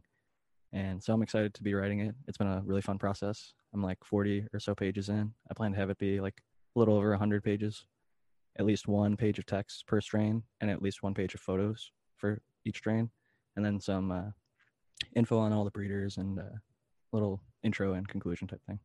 What are some of your favorite strains that you've looked at for the for the book so far? Oh man, it's really wide. Um, from Chem ninety-one, O G Kush, to stuff from Subcool like Chernobyl, uh, Jack the Ripper. Chem has some really cool history, dude. Like if anybody doesn't know, there's like that's probably the most rich cannabis genetic history uh that you can research. It's a lot of fun. Yeah, I mean it's uh eye-opening when you look at Seed Finder and they say that there's like seventeen thousand strains or something crazy, and I was like holy shit. So it's gonna make it really easy to write because I have a book of a thousand strains that I've tried personally, um, and like their medical effect for me and the smell just over the last decade in California. I try like three things a week and just go and buy like a gram or an eighth or whatever, and uh through doing that, some most of these experiences are going to be from me firsthand, but also growers locally and growers online that I've met that are growing these things. Uh, we'll be submitting photos and things like that. So it's gonna be a fun project. But with uh, all the self-promotion aside, I didn't really plan on doing that, um, but figured it was the appropriate time after Brandon brought up some of that good stuff. Uh, Sour Diesel Tangy asked us to go into a new topic, which he said, uh, if you want to grow a question, we could talk a little bit about Far Red seven hundred nanometer plus versus U V A and what I can expect. Uh, they're going to be doing a side-by-side in their next run, and they just wanted to say hello. So shout out to Sour Diesel Tangy. They're a longtime listener. They're pretty uh, continual. I wouldn't say like religious, but uh, a habitual listener. They're always in the chat. I see them uh, continually supporting us, so shout out to them. Happy to take your question. I would say the Far Red is known to produce a little bit of stretch. If it's run with six sixty nanometer red, then you can get what's called the Emerson effect, which boosts your photosynthesis a little bit, but you have to run them both during lights on. Uh, seven hundred nanometer red can be run at the end of your cycle to put the plants to sleep a little bit faster, which can allow you to run like thirteen eleven versus twelve twelve. So uh, does anybody want to talk a little bit about U V A and what they might be able to expect from U V A being run? Maybe a little bit of um, trichome production or cannabinoid production, um, because it's thought that uh, because of the way the cannabinoids sort of um, degrade Um, with exposure to ultraviolet light, that can have an effect. But um, to be honest, I don't know. Is there any research that's more articulate about that sort of a thing that you know of, Jack? There's some uh, research that indicates U V A and U V B may be responsible to increase like T H C and maybe even terpene production, but it's mostly like observational. Like they looked at stuff grown outside in the mountains where there's higher U V elevation versus yeah, stuff grown I... more in the lowland and things like that. I agree. The the research is still out, I would say, on on really what the, the cannabinoid effect of U V is. There are other potential reasons to, to use that. And I agree with, with Jack about sort of the six sixty nanometers in the red spectrum um, in particular is helpful. Um, outside of that, you also have to sort of deal with um, you know, the, the far red and the, the U V light aren't really being used for, for direct photosynthesis, um, but they can do other things to signal some other kinds of plant behavior. Jack mentioned the, the seven hundred plus for photo in, sort of initiation um, and potential like pest mitigation efforts and all that stuff. But when we're thinking about sort of flux, um, you're really thinking still within the par wavelengths. Its proposed finishing time might be earlier. Um, there's some research at Apogee with other flowers, and uh, they've looked at far red potentially making, if it's even exposed in veg, that had a, a yeah. factor. and then in flower it might make it produce flowers earlier and finish flowering at a shorter cycle. Yeah, and, and those effects are fairly marginal, but they're they're sort of statistically valid in in some other crops. I think that we really need to to understand more about that. And there probably is better understanding within some of the research that's going on, whether it's sort of all publicly available or not. But I think that that's it's an interesting and sort of exciting area of of uh, development in light. Um, but I, I I certainly think that U V and I R are far less important to us as growers than the amount of attention that they get when we're talking about lighting. Um, all of these sort of influences that they might have are going to be pretty marginal. Otherwise, we would be much more confident in sort of what's going on there. So there may be statistically sort of valid and reliable relationships uh, that are occurring, but they're not as significant. When you're thinking about light, the number one thing you should think about is flux. Um, the, these kinds of spectrum issues are sort of features that sort of uh, dress it up a bit, but I don't think they're the primary sort of thing that to, to focus on. Migros uh, had an interesting video where they went and visit a place where they're growing all types of herbs from uh, rosemary to uh, medicinal hemp. And hemp, as we all know, is actually just cannabis. Um, depending on where you are, there's different legal uh, standards for it. But in hemp, they found under the plasma lighting, which had lots of U V, not just U V A, but U V A and U V B and a whole bunch of other different stuff on the spectrum, it increased the terpenes a drastic amount on cannabis and rosemary, uh, cannabis being hemp in this uh, case. But they're doing stuff for like oils and extraction, so they're actually taking data on it. So if you look into Migros' YouTube channel about plasma, Uh, it was a pretty interesting video for sure. The one other thing I wanted to say about U V A, I don't run U V A, but I do run four forty nanometer blue, which is really close. Like it's on like this end of the spectrum, four forty blue, and then you're getting like three hundreds, uh, high three hundreds for the U Vs. U V A, U V B are all pretty close in that range, and then U V C is a bit lower. But um, that four forty nanometer blue increases anthocyanin production. So if you have plants that have a tendency to turn purple, they're more likely to be a little bit more purple under the U V A, I would expect or guess. Because I've noticed that myself personally, since starting to run the uh, four forty nanometer blue, my plants just get a lot more purple than they used to without running it, just with a thirty-five hundred K cob. Dude, Tal just dropped uh, in the chat, uh, like while we were bullshitting about things we think we know, he dropped scientific shit right here. U V B radiation effects on photosynthesis, growth, and cannabinoid production of two cannabis sativa chemotypes. Not that you weren't, not that things you were saying were wrong, Jack. You're totally That's correct. That's the paper I was uh, referencing, being the observation. Oh, was it really? Oh, perfect. Yeah, there you go. Yeah, it, it talks about hemp and uh, drug cultivar uh, cannabis. Yeah, how you get... it pretty much says some cultivars are unaffected by the added U V, U V B light, and they use U V B. And uh, some, the what they call the drug cultivar, uh, it actually created about twenty-five percent more T H C in the flowers and the leaves. And in the hemp one, it really didn't make a difference. So, I mean, take, like like I always tell everyone, I don't trust any information at all. I always, even white papers, I read them and then I uh, I don't take them as, you know, blind faith. I always try and, you know, check on it and stuff like that. Some of them are old and some are outdated. Some are just total B S. So no matter what information you get, check it. Yeah. It's yeah, good to be skeptical. Be cautious and, and about all the, the research on cannabis that comes out of the eighties, in particular during the, the Reagan era, sort of build up in the war on drugs.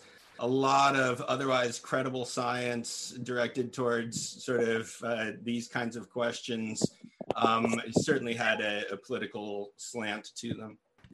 Yeah, tell me about it. I constantly have to have the same conversation with people about like viruses and cannabis, for example. I'll tell people, somebody will assert cannabis has tobacco mosaic virus. This particular one has it. Oh, okay, that's cool. And then they'll say that it's true, no matter what.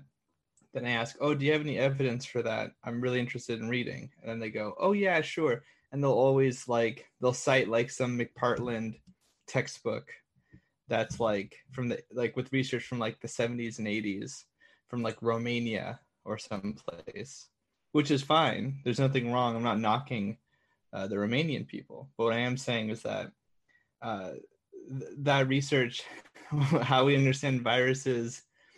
Uh, for, for one thing, the Hardowitz article that McFarland uh, references, it's um, it says that T M V is symptomless uh, in cannabis. So when people cite that research, it's like, well, but you're seeing symptoms. So obviously that does is not congruent with what you're saying.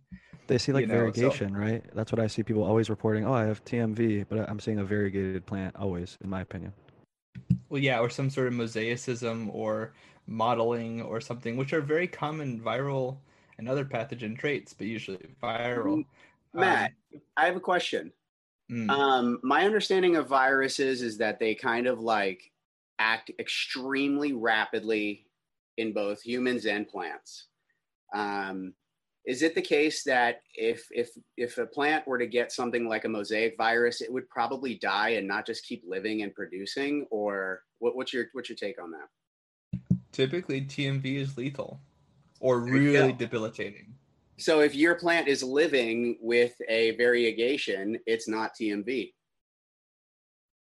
Well, and I would say this: not all viruses are the same. There's, there's cannabis cryptic virus where the plant lives with little to no issue. I mean, there's a possibility for resistance. There's a possibility that the virus isn't super adapted to, or there, or there, or maybe there are some strains that are more cannabis um virulent than others. Like viruses are super dynamic in that way, or at least they have the capacity to be.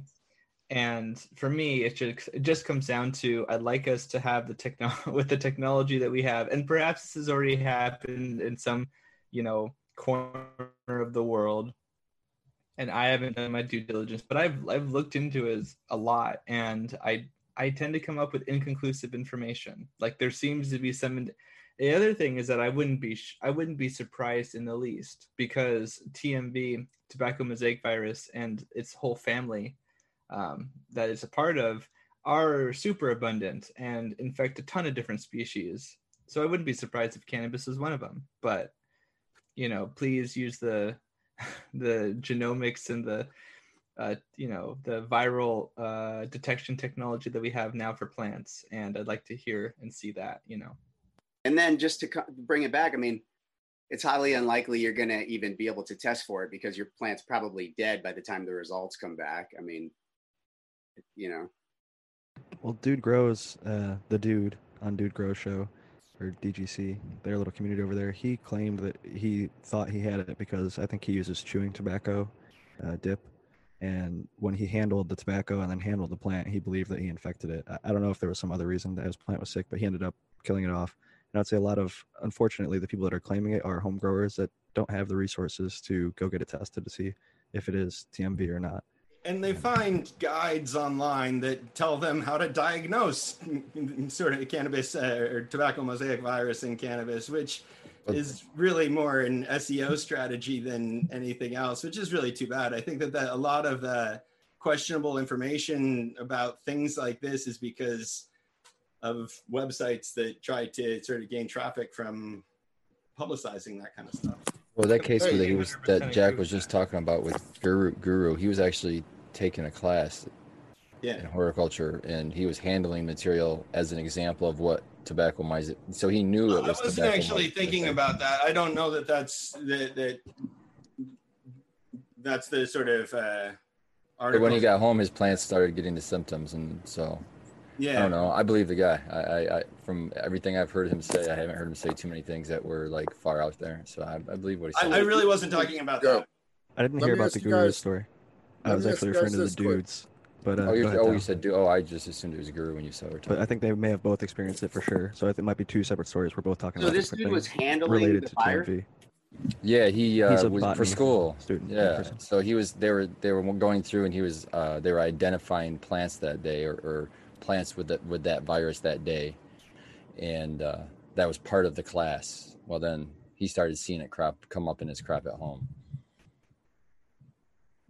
The American yeah, one predicated, yeah, predicated breeding got that New England rock. Was he had someone in California get it tested for all them diseases? Was T M V one of the um, yeah ones tested? Or no, no, actually, I don't think it was.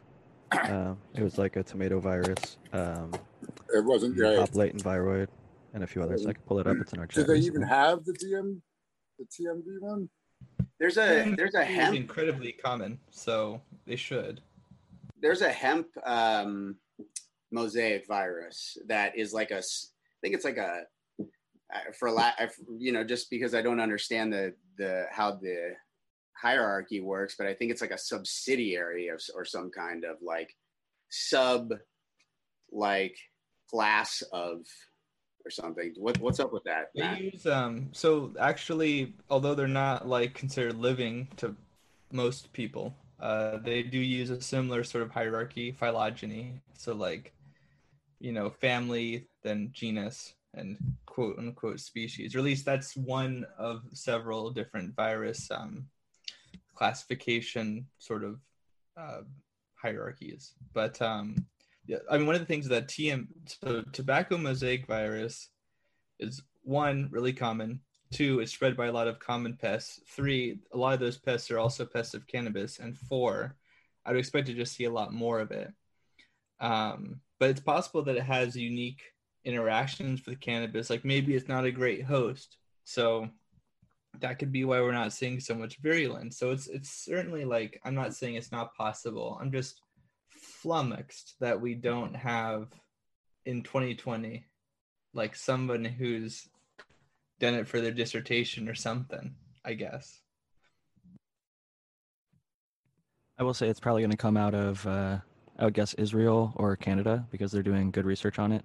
Uh, some of the old research done in the United States was done by NIDA, or the National Institute of Drug Abuse, on cannabis. And not to say that they're biased, but look at their name.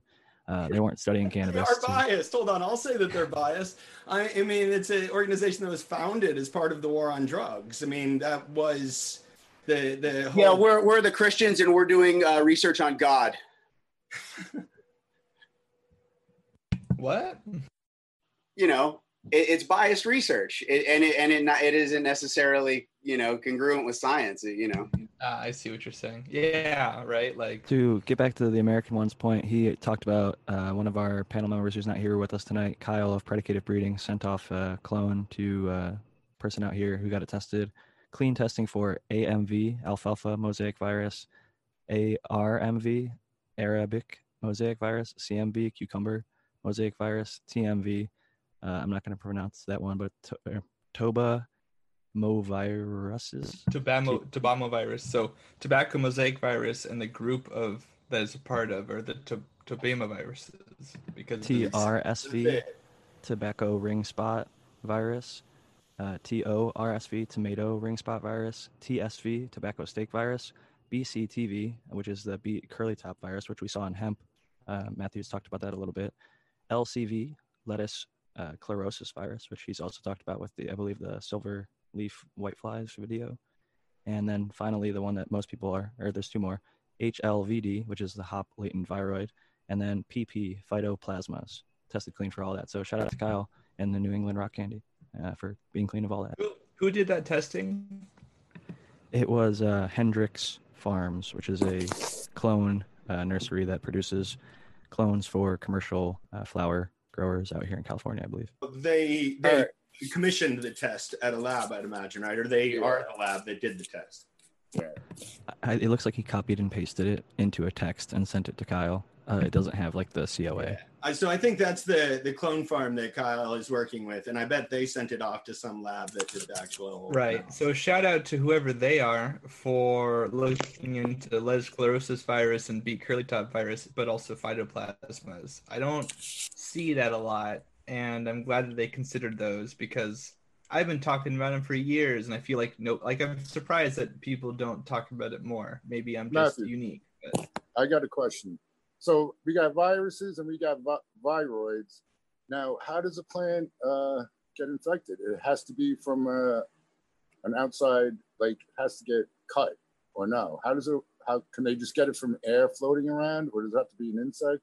You got to practice someone, social distancing with your plant. Yeah, because, or if it's, is it someone that goes to a class for toma- toma- tobacco virus and brings it back home, or is there other dangers? So tobacco mosaic virus in particular is um, really, so what's unique about it is that it's really stable outside of its host, which is not common for viruses in general. um, or at least plant viruses. A lot of plant viruses, I would even say most plant viruses, are vectored by some insect or arthropod. That's usually how it happens. Although they can be vectored like mechanically through, like what you say, a wound or a cut, but that's usually secondary to what would happen normally in nature, which would be like an aphid or something, or or a white fly. Um, and so some vectors are what are called, oh man, I'm free in the technical terms, but basically there's like some that are persist. Yeah, there's persistent and semi-persistent. So there's some that are re- that are going to be con- consistently able to vector it. Some of them are only able to vector if they feed on the plant material and take up the virus at a part at a certain life stage. So like only if they do it if they were a larva when they did it, and then they have it as an adult or something like this. So it's actually kind of complex, but usually in nature, it's a it's a vector. Um, some sort of uh, organism like an insect or an arthropod takes it, you know, like a mosquito, you know, it sucks the phloem out of one plant, puts it in another plant, which by the way, that plant might be totally symptomless and not be affected, but can still keep the virus in it. So they can be sort of a um, symptomless transmission uh, source. So then the organ, so like the insect might feed on it and you won't even know. And then it will travel to your hemp crop or whatever crop, and then it'll just destroy everything with the virus. This happened with ledge sclerosis virus. This happens with, you know, this happens with a ton of different uh, pathogens in general, but viruses particularly. What's the what's the size of like a virus as compared to a microbe? Is there like a is it possible that endophytes might be able to work on a virus to make it to neutralize it or something? I could see how like an endophyte might somehow augment the immune system or something, but like we're talking incredibly, incredibly tiny. Like, is it nanometers? Really? I think so. Maybe like they might be several hundred nanometers. Let me let me check on that for you, because and viroids are smaller. Um, is my understanding. There are some yeah, viruses that are particularly large too, especially in um, the ocean.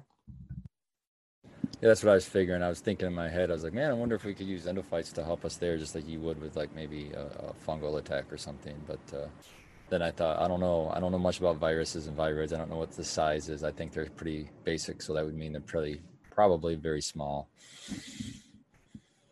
Yeah. Um, a, a cursory look on Google will send, will tell you that they're from five to three hundred nanometers or so, which is also the, um, this is also the metric that we measure light wavelength in, right? So just to give some perspective. Yeah, that is good perspective there.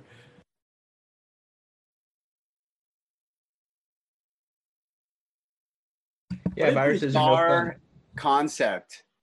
That, can we talk about that for a second? That we're measuring a physical thing with light is part- lights are particles and waves at the same time. Uh-huh. Okay, so when we say nanometers and we're talking about color, we're talking about the size of the particle. We're talking about the frequency of the vibration. So nanometers is a measurement of the peaks of the frequency? Yeah, it's a measurement of the wave height. Okay. But it is not a measurement of the particle size. No. It's a riddle wrapped in an enigma. Yeah, photons are are sneaky things. I like to just yes, think light is weird in that way. They're their own little thing, but yeah, they they are the schmeagles of the mol- of the uh, molecular world. Yeah, I mean, and there's another area that we don't fully understand yet in physics, um, like light. Um, but yeah, they're both particles and waves, and we sort of need to be able to think about them in both directions. So when we're thinking about the, the wavelength, the frequency, um, that affects spectrum. Um, but when we're thinking about them in terms of flux, we're really thinking about sort of the individual photons almost as being like physical things that are hitting the plant. Um, and it's like, I mean, what I do with PAR testing is basically counting photons, um, counting how many photons can be hitting the plant. Um, and that's your, your photosynthetic photon flux. And we measure the density of how sort of densely those photons are packed together. Um, but that's a different sort of dimension of thinking about light than the, the wavelength, um, the, the sort of spectrum, or, or you could think about it even sort of like what, how, how are they vibrating as they come in? Um, there's different analogies, but again, sort of, we need to be able to think about it in two different kinds of directions. And I, I back to my other point earlier too, I think that we spend maybe too much of our energies trying to wrap our minds around spectrum, um, where for a lot of the, the basic sort of issues about growing, we need to be concerned about flux, about how many photons there are hitting the plants, and about how they're distributed across sort of the grow space and the canopy. Um, the, the spectrum is a concern, but I would argue it's a secondary concern to the distribution of flux. And just for reference, so we have it on the show, uh, we're talking about some of the nanometers, and uh, four hundred to seven hundred is the par wavelength. For those who aren't aware, four hundred yeah. to seven hundred nanometers, and it's like four to five hundred is blue, five to six hundred is green, and like six to seven hundred is red, roughly. It's not exact, but yeah, about depending on what now. Culture you come from that calls green blue and blue green. That's another thing that, for those who don't know, is an interesting cultural phenomenon. Um, but like, there's a for great example, deal. Yeah, that's actually something that I get into in one of my in my classes, Matt. Um, there's a great well, deal awesome. of of cultural uniformity in identifying um, archetype colors. So if a culture has a word for red, they will choose the same color as sort of the, the archetype of red. Um, not every culture has a word for red, um, but it's the third most common. So if you have a language that only has three um, color terms, they'll be sort of white, black, and, and red. Um, you, you're correct, and yellows and greens get sort of um, mixed up, oftentimes lumped into the same category or different categories. But what's really interesting is if a culture has a word for a, a particular color category, um, Brent Berlin did this study. Um, they, they gave everybody like a big histogram wheel and asked them to identify like the archetype color of that color term. And they would choose very similar tiles. Um, and they think that's actually a result of the way that the rods and cones are sensitive to different wavelengths of, of light that comes in. I have a couple questions. You know how we were talking about the solar hits? Why don't light manufacturers just put a magnifying glass underneath the bulb and make it intense as they want it? I'll tell and you why. Couldn't, couldn't they? All right. Couldn't they also make different kinds of yeah. filters to make it one for veg and one for Those flower? I think they're okay, called yeah. right. lenses and optics, and Science L E D uses them. Know. Science L E D uses them. That's why it's hard to get a good P A R test on or P P F D test on their lights, according to them. And if you stick a P P F D meter under there and you start like kind of flipping it around, it'll have a lot of different readings. Personally, at least timber grow lights, who I grow with, their cobs, they actually stopped putting any of those reflectors that are like the more down style on the cob, even though it looks like it's focusing down. When they did the P P F D readouts, it was an eight to ten percent loss on every single one of those that they tested on every single layout of fixture that they had.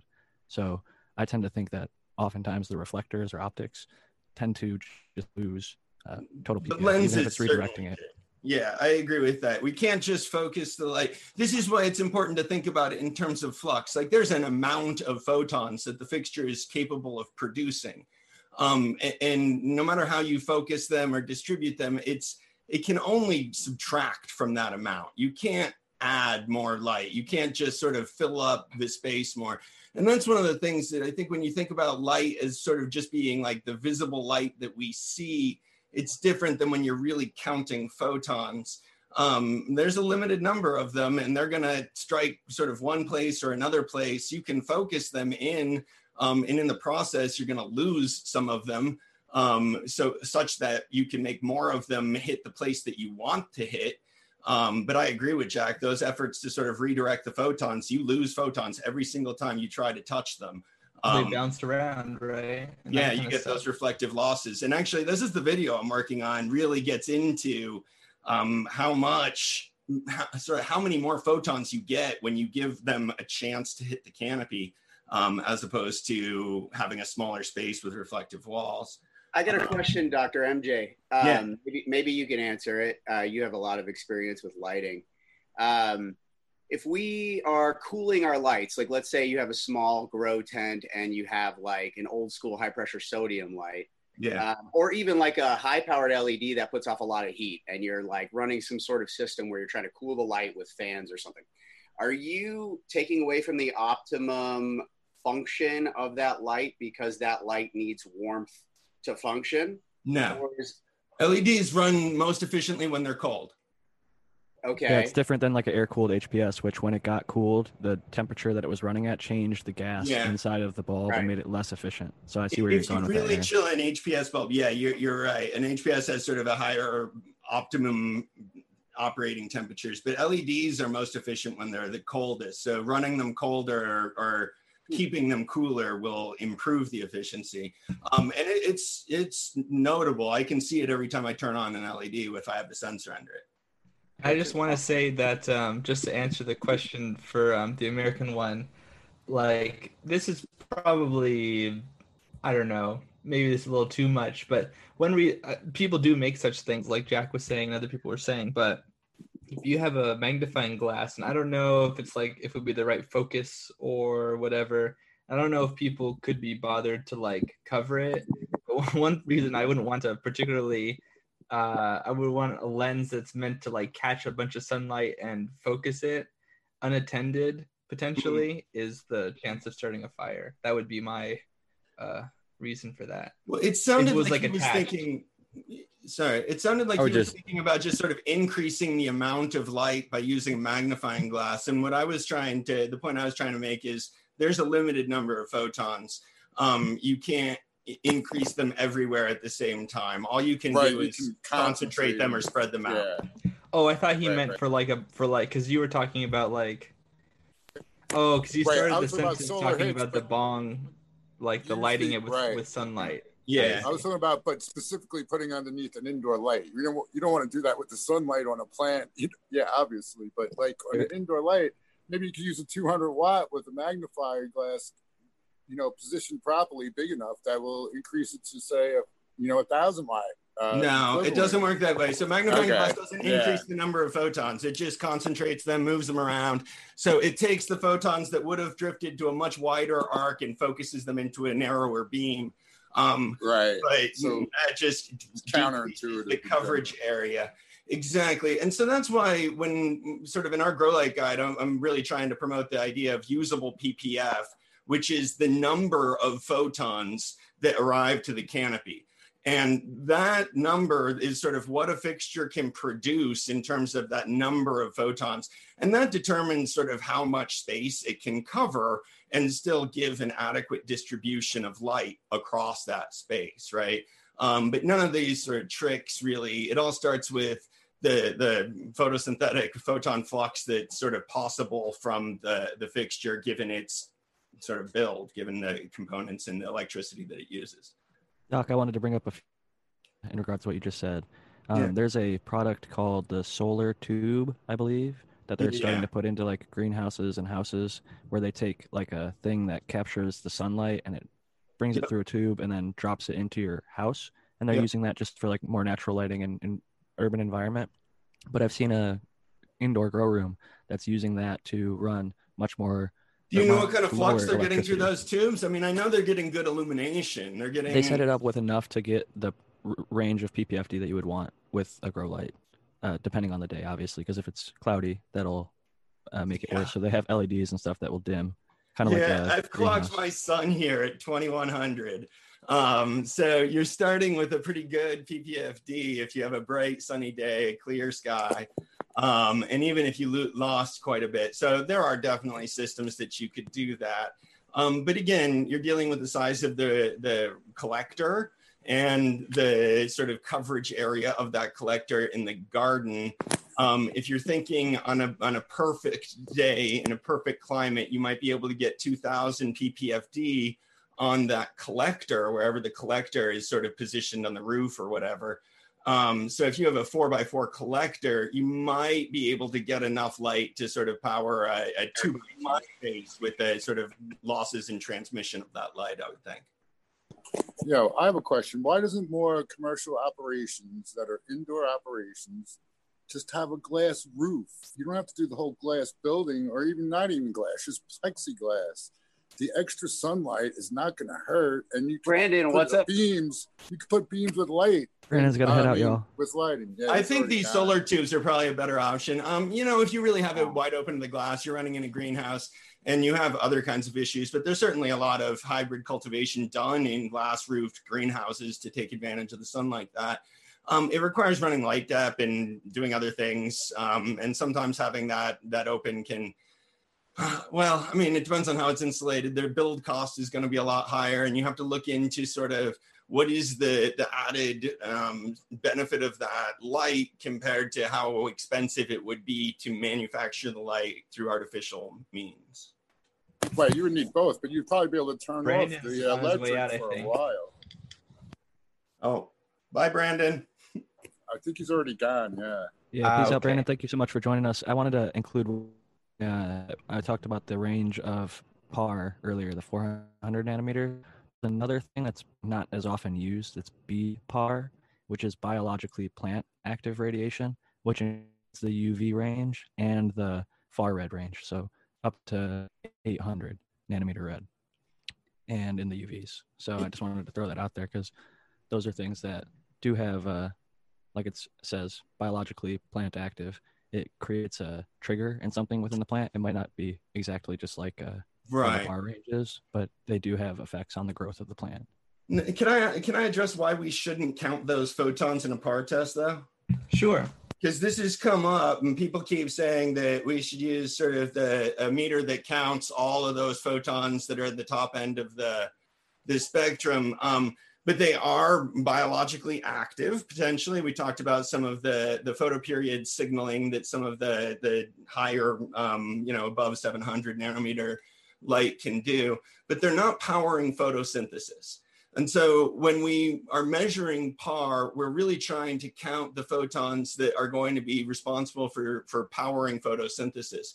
And while it is true that some of those higher um, frequency lights have um benefits, potentially they're not photosynthetic benefits. They're not going to be used in the same way by the plant, and so mixing them, counting them all together, um really just sort of corrupts the data. So we there's no if those wavelengths are important, they're not important in a flux perspective, so counting their flux um really would produce data that was meaningless. If well, you could do one with and one without.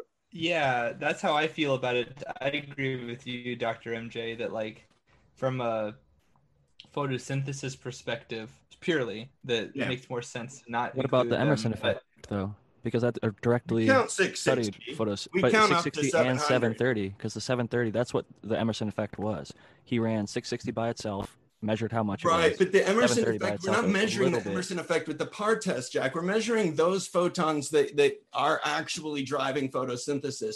So if there is some sort of um you know synchrony effect there between those other wavelengths, they're not directly contributing as much as they're sort of operating in symphony with the other photons that are already there. And, and that's something that you need to be aware of as a grower. If the light provides some of those, those frequencies that are outside the PAR range, you need to be aware of that. And that's a potential benefit of the light. But those photons should not be counted along with all of the other photons when we're measuring the photosynthetic photon flux or the, the, or the P P F D densities. They don't affect the plant the same way. So it, it doesn't, it, it's not meaningful to include those photons when you're measuring sort of the maximum P P F D that the plant can be exposed to. It, it's it like an important potential set of, of knowledge to have about a light, but it's a different set of data than what we would measure in a PAR test. That's kind of yeah, how yeah. I took it. I think the way... I'm oh, sorry, go ahead, Matthew. Yeah, I just wanted to jump in and say that that's kind of how I feel about it, sort of like in that perspective. Like, for example, from an I P M perspective, you know, one thing that I check, you know, here's a here's a tip for everyone. I check the U V index.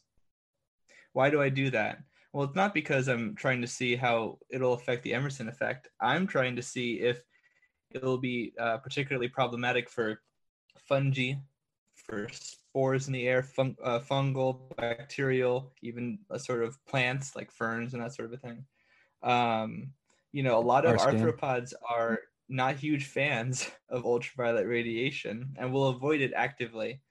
Um, and so, you know, that just gives me sort of a context. If this, if I'm in an area where it's very common, especially in the spring and summer, to have really high U V index, like where I live, that can be kind of nice and helpful to know from um, sort of a perspective that is not worried about photosynthetic activity, if that makes sense.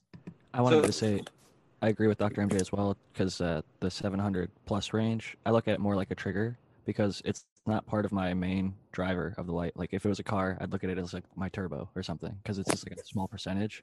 I only run like a few watts of seven hundred thirty nanometer red, but the majority yeah. of my par is coming in the thirty-five hundred Kelvin range, which right. is almost all in the par range. Right. And let so me, let me play devil's advocate for a second. Area. That's like saying counting cannabis only on T H C. Is the way I'm kind of seeing it, you know. Who knows what all no. those other ones? Oh, I think it's more like I think Tao. You have to look at it. No, you have to look at it more like this, Tao. It's like the measurement that Doctor Coco is interested in is how much. Right, that's what he's. Is, is how much? Well, the reason is that how much energy am I throwing at the plants because I want to make that the maximum amount of energy. So those extra amounts of light that we're talking about don't really figure into that. Right. But if you want us to figure into that, then you're going to say, oh, I can't turn it up as high. You see what I mean? And that's not true. Exactly. It can take that maximum amount. Right. Exactly. That, now, yeah. there, there's a there's another there's way an you could kind test. Of think about this, Tao, is it would be like I'm trying to measure the T H C, and you're telling me that C B D and all these other things are also important, so I should just add them all together and give you one number. And I say, right, thirty-three. Okay.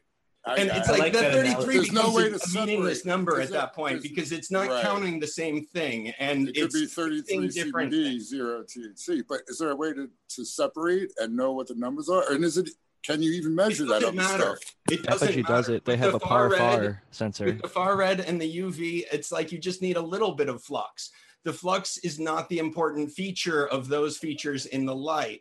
So measuring the flux output from them is inconsequential. It's like having an extra feature on your light, but it's not a feature related to flux. So right, it's like um, a powered window or, yeah, or the window goes like up and down. Knob or something else, right? It's just another feature. It takes some of the electricity though that the light is using. So you should be aware of that. If you have two lights that perform in a par test, basically the same, Um, and they get the same efficiency, but one of them is also powering some I R chips.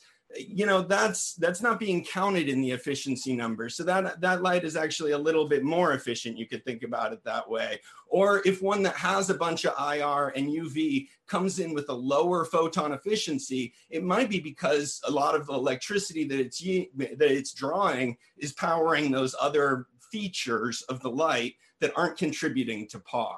The Electric Sky is a perfect example of that. They have a bunch of far red and U V, like a lot more than most. Right. Like it's the so most of any sense. L E D I've seen. It's like a, a huge chunk, more than I would recommend personally, but I've seen people grow dank under those lights. Shout out to Mister Canucks Grows. He kills it under them. So. That reminds me of a question I wanted to ask you, Doctor Coco, and I'm almost out of time, so um, I'll try to make it quick, but I'm just trying to get an understanding. Are you seeing, because I, I saw on your... Uh, I believe it was a Mars light. Yeah. Numbers I remember in my head was uh, a two point eight was what was advertised, but you only it came in at like two point one. But you said that was like common. Are you getting that on most lights where they're not even every light? Every yeah, yeah. Light? I mean that's what the that's what the grow light calculator is all about. The numbers that the manufacturers um, publish are usually calculated values. Um, occasionally, manufacturers actually send their their fixtures off for sphere testing. But neither of those calculated values of the sphere testing describe the amount of light that actually reaches a grow space. So what we measure is the amount of light that actually arrives to the canopy in a simulated grow. And it will always be lower because you suffer reflective losses, you suffer thermal losses and other things in the fixture itself. Um, and so the, the par testing is really a better way to evaluate sort of what you're gonna get when you put that light in a grow space. Um, manufacturers always are going to put sphere tested numbers because A sphere test counts every single photon, no matter what direction it leaves the fixture in, it all gets counted the same. Um, and you'll really see this clearly in the video that I'm doing now. Um, you know, moving the walls further away and not, and having fewer of them reflect off the walls really changes sort of how many photons arrive to the canopy. Um, so you have a much better sense of what you're really going to get. But our numbers are, are absolutely going to be lower than what the manufacturers quote. And that's because they're really coming from different sort of sources and different ways about thinking about what flux is important. Yeah, Steve at H L G said they, they, and when they do test, they test under optimum conditions. Like there's a certain point where you turn it on, the light gets as brightest as it could get. And that's what, the, that's the measurement they'll take. And either, you know, like the, the, so. the ways to cheat are actually really, I mean, I see a lot of ways to cheat at par tests, and I try to point them out when I do my videos. Um, but they're, they're really nefarious little tricks that they can do. Um, well, to be fair with, with H L G, they have both. Yeah, they, I'm not they, talking they about them both. In particular. I'm just talking about uh, yeah. manufacturers. The way that man, par no, tests can get... be manipulated are, are numerous.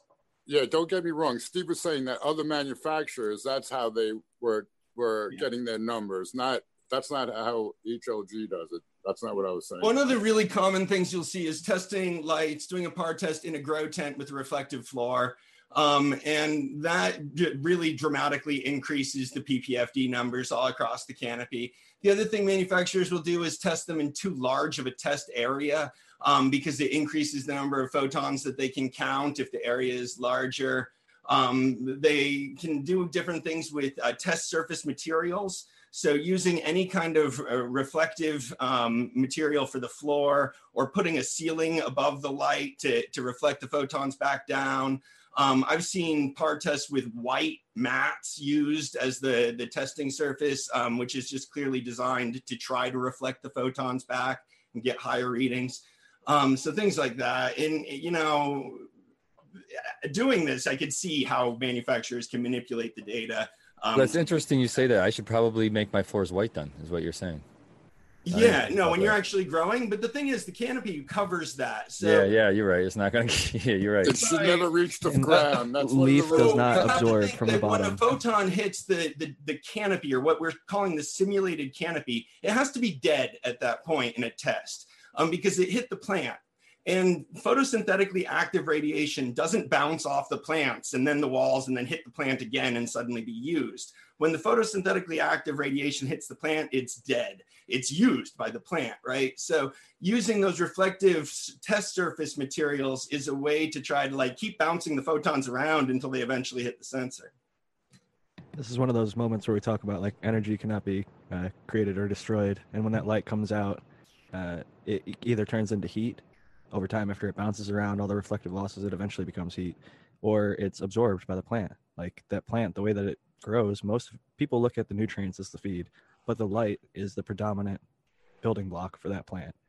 It, well, I've been taught, yeah, I've been told that I should use a reflective floor and a reflective ceiling. And I can tell you right now that I would end up measuring more photons than the fixture can produce, because each photon would have multiple opportunities to get counted because it would just be bouncing around inside a box like that. And the way that we do the map assumes that they can only hit the canopy once. That makes sense to me. Super important stuff to address. Spartan, we've got about ten minutes left. I know this is normally about when you give your sign off and uh, get on heading over to the Michigan Bros Grow Show. So I'll pass it back to you. Yeah, um, just uh, thanks for having me. I love hanging out. I love to be able to just ask questions like that and get the get the answers. So that's awesome. And uh, so thank you for that knowledge. And um, thank you, chat, man. You're always keeping me entertained the whole show. So uh, growers love to everybody. Growers love, Spartan. Have a good one, Spartan. Later, thanks Spartan. For coming, Spartan. I always appreciate your uh, feedback. Bye, Russell. and. And the beard. Yeah, so let me just put a, a cap on that because I talk too much about lights when you guys give me the chance, and I'll try to just wrap it up. I have a video coming out this week. I did four different, five different par tests um, with one and two S P three thousands. Um, and I look at all of these really interesting things about changing the shape of the coverage area, about running two of them side by side, about how all of that affects the, the physics and sort of the efficiency of the fixture and the coverage area and the par maps. And if you're interested in that stuff, I put a lot of effort into this video. It will be dropping probably at the end of this week. So check that out. My YouTube channel.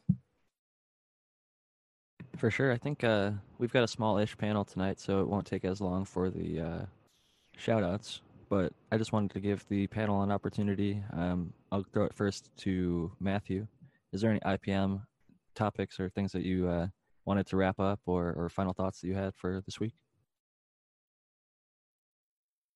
Yeah, something topical. Um, I've been seeing a lot of uh, people have been sending me a lot of pictures and videos lately to identify, and I'm very happy to do these sorts of things. So if you guys are ever interested, you can find my stuff uh, on my YouTube channel, which I'm chatting in Xenthanol, and also on Instagram at Sync Angel. And the organism that I see a lot very recently, the last few weeks, is um, uh, plant hoppers. So I'll talk a little bit about plant hoppers. Um, there's a bunch of different kinds of these leaf hopper, tree hopper, plant hopper, frog hopper type bugs. They're all hemipterans. They all suck sap out of plants. But um, plant hoppers and their nymphs, they're um, they like to make wax, and they ha- they secrete wax on their body that's hydrophobic. So certain sprays aren't going to be as effective on them as others might be, although Uh, bio biopesticides might be a little bit more effective, especially like a like a entomopathogenic fungus like Bouveria bassiana. Um, but just to be on the lookout for these organisms, try to identify them correctly. Um, if they see you, if you if you disturb them, they might jump very quickly away from you. That's how you know you have one of these hopper type um, organisms, and then you can narrow it down by exactly what they look like. And I've just been seeing a bunch of nymphs recently, so for people who might not know what that is, um, feel free to send me a picture, um, or look up what a uh, specifically a flatid. So like um, just look up a citrus flatid, F L A T I D, and I'll put it in the chat, uh, plant hopper, and uh, see if you or if that's what you're looking at. I always love getting the update for the I P M because it's always something different season to season, uh, week to week even. It seems like there could be something new and interesting. So I'm always glad that you're here to keep us current with all of that good information. Aaron, uh, is there anything that you had, any final thoughts this week before we do sign off? Um, I am working on a nutrient regimen um, for my next cycle where I'm doing, uh, I call it a nutrient regimen, but it's really, you know, fertilizer. Um, it's going to be any, all inputs are going to be Clackamas Coot uh, recommended. So all the things that I've been working with him, talking about, um, you know, on a regular basis, developing this program where we kind of cover all of our bases, and we do it for cheap and we do it locally. Um, so that project is coming along. I haven't been very public about it because Coot hasn't been very public, but he's actually talking about, we were we were talking this morning, he's talking about getting back on Instagram. So we might see him again soon because he's interested in educating people again. And um, so my garden might be a little, things are going to be different. I'm still doing soil tests, but um, the living soil is going to be focused on the enzymatic production that we can create within the plant and in the soil and the microbes. And so this whole school of thought has kind of flipped everything I've ever known about living soil on its head, because I've always been like an N P K calcium farmer. And now we're like, we're looking at the, these, uh, this, this much more complex process, this sort of like uh, upstream process that happens before these, these simple chemicals are created in the soil or in the plant. And, um, so there's a lot of interesting things happening with that, and I hope to bring more science to that kind of uh, to, to Coot stuff. So yeah, not rant over. It's all good, man. I, I look forward to hearing that, and we're just eating up the last few minutes of time. And I always like to give people the opportunity, uh, if they had something on their mind, if we do have the time, to get it out before we do our sign off. So I think uh, the final one would be The American One. Anything Uh, kicking through your head lately that you'd like to share, or something on the show that we talked about that you'd like to put a little pin in and finish up? Not that I could think of. I didn't write anything down this time, but um, yeah, I think we covered everything pretty good. If that's um, the case, I'll have you start off by doing your uh, shout outs or your uh, final goodbyes, and uh, let everybody know where they can find you. All right. Uh, thanks for hosting, Jack. And thanks to Shane, uh, Cheap Homegrown, uh, for bringing it all, making it all happen. Thanks to the panel. Everybody was cool. It was great talking today. Uh, shout out to chat. You can find me on Instagram, uh, The American One with eight, uh, with Akeens, underscore between The American One with, and then one between Akeens, and The American One on YouTube. And uh, that's it. Thanks so much for joining us, The American One. I always appreciate your feedback. I just got to laugh at uh, Smiley's Garden in the chat. He said, Coots Newts. I like that. That was funny. And he said, bring back the Coot. Bring back Coot. Get him on I G again. It's going to be Newts by Coots, but, you know, it's already it's already trademark patent. Don't tell anybody. There you go. Well, I'll uh, pass it back to you, Aaron, for your final goodbyes and shout out. Uh, where can we find you? I'm at A T G Acres on Instagram. Um, starting to get all over YouTube. Um, and yeah, I think I already, I think I already spouted enough. So I appreciate you guys, man. I just, I like to say that at the end of every episode, each and every one of the panel members always has something to contribute.